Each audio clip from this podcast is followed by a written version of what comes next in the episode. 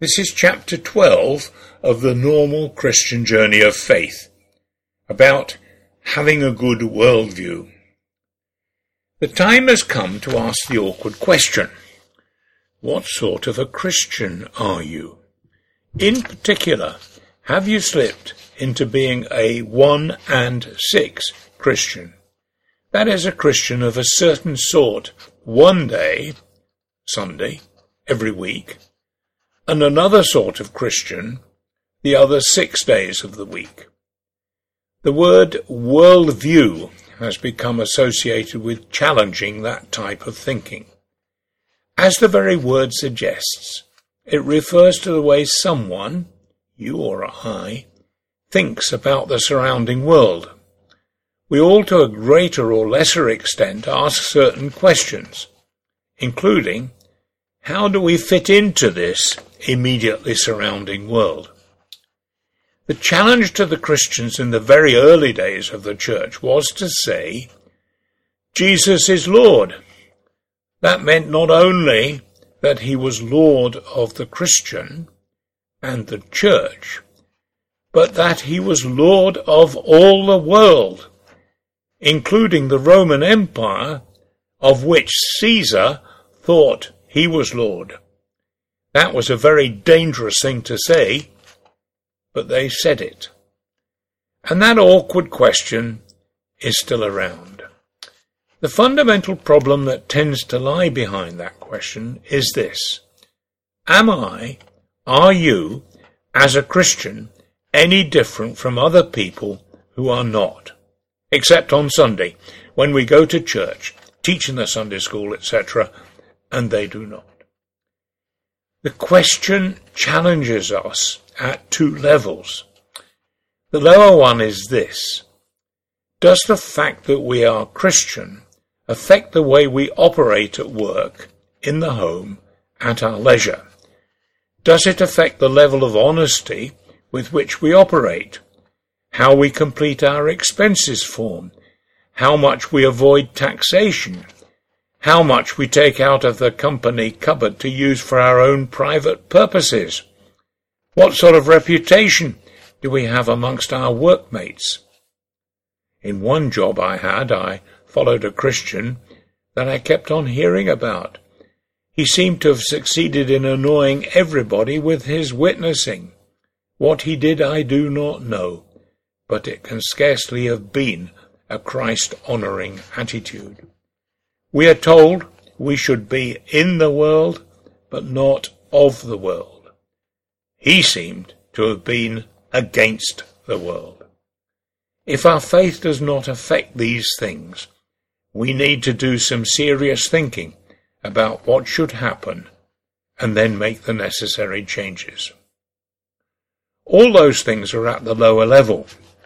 They're all good and worthy questions, but they are all add-ons to the deepest core of what we think and say and do. We need to move on to the higher level challenge. Here, of course, I have some considerable difficulties in saying anything that will apply to everybody that reads or hears this, from whichever part of the world and whatever sort of culture you come. It seems to me there are two particular sorts of situation you may find yourself in. If you live in large parts of the world, such as most of Asia and parts of Africa and South America, there will usually be no doubt of your answer to the question, Am I any different from the neighbours? You are, because you are Christian and they follow some other well-defined and strong religion. There is not a great deal I can usefully say directly to you. Hopefully, you will gather something of value as I go on to talk to the other sort of people, those who live in those parts of the world where that distinction is much less clear cut because their world has been Christianized.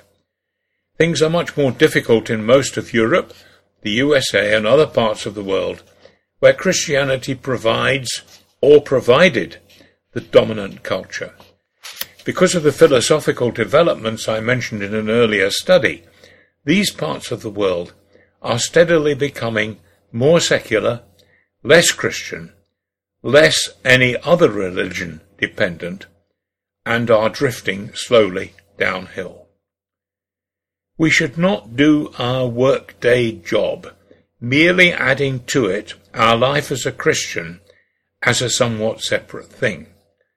Our faith should so permeate our lives that we do our jobs in a Christian way. That is all very well to say to you if you happen to be a high school English teacher. What you say to the class, the way you behave, your views on the things you have to study with your class, should clearly be different from the work of the Marxist in the next classroom. If, however, you are a mechanical digger driver working on a building site, it is very hard to see how you can operate your machine any differently from the Marxist in the next machine. You should be careful how you operate it. You should not swear at lunchtime break, etc. But those are things extra to your actual work behavior. It is not possible to do anything significantly different.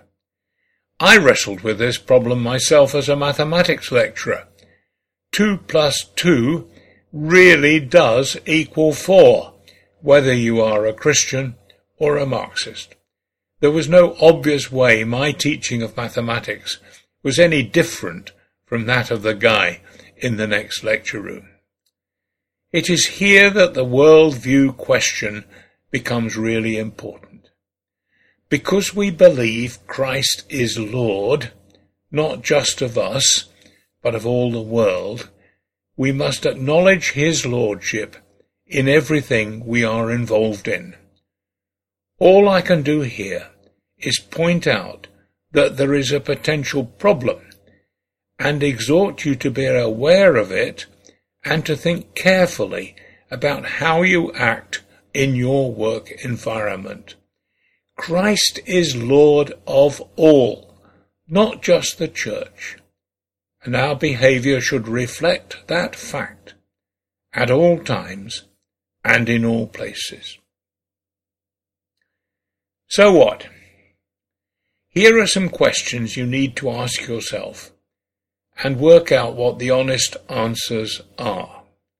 One, in what ways does the fact that Christ is Lord of all affect my everyday work? Two, in what ways should that fact affect my work that it does not? And three, if there is a discrepancy between those two answers, how should I change what I do to bring my answer to one closer to that of two. In other words, the actual things we do affecting my everyday work closer to the things that they should be.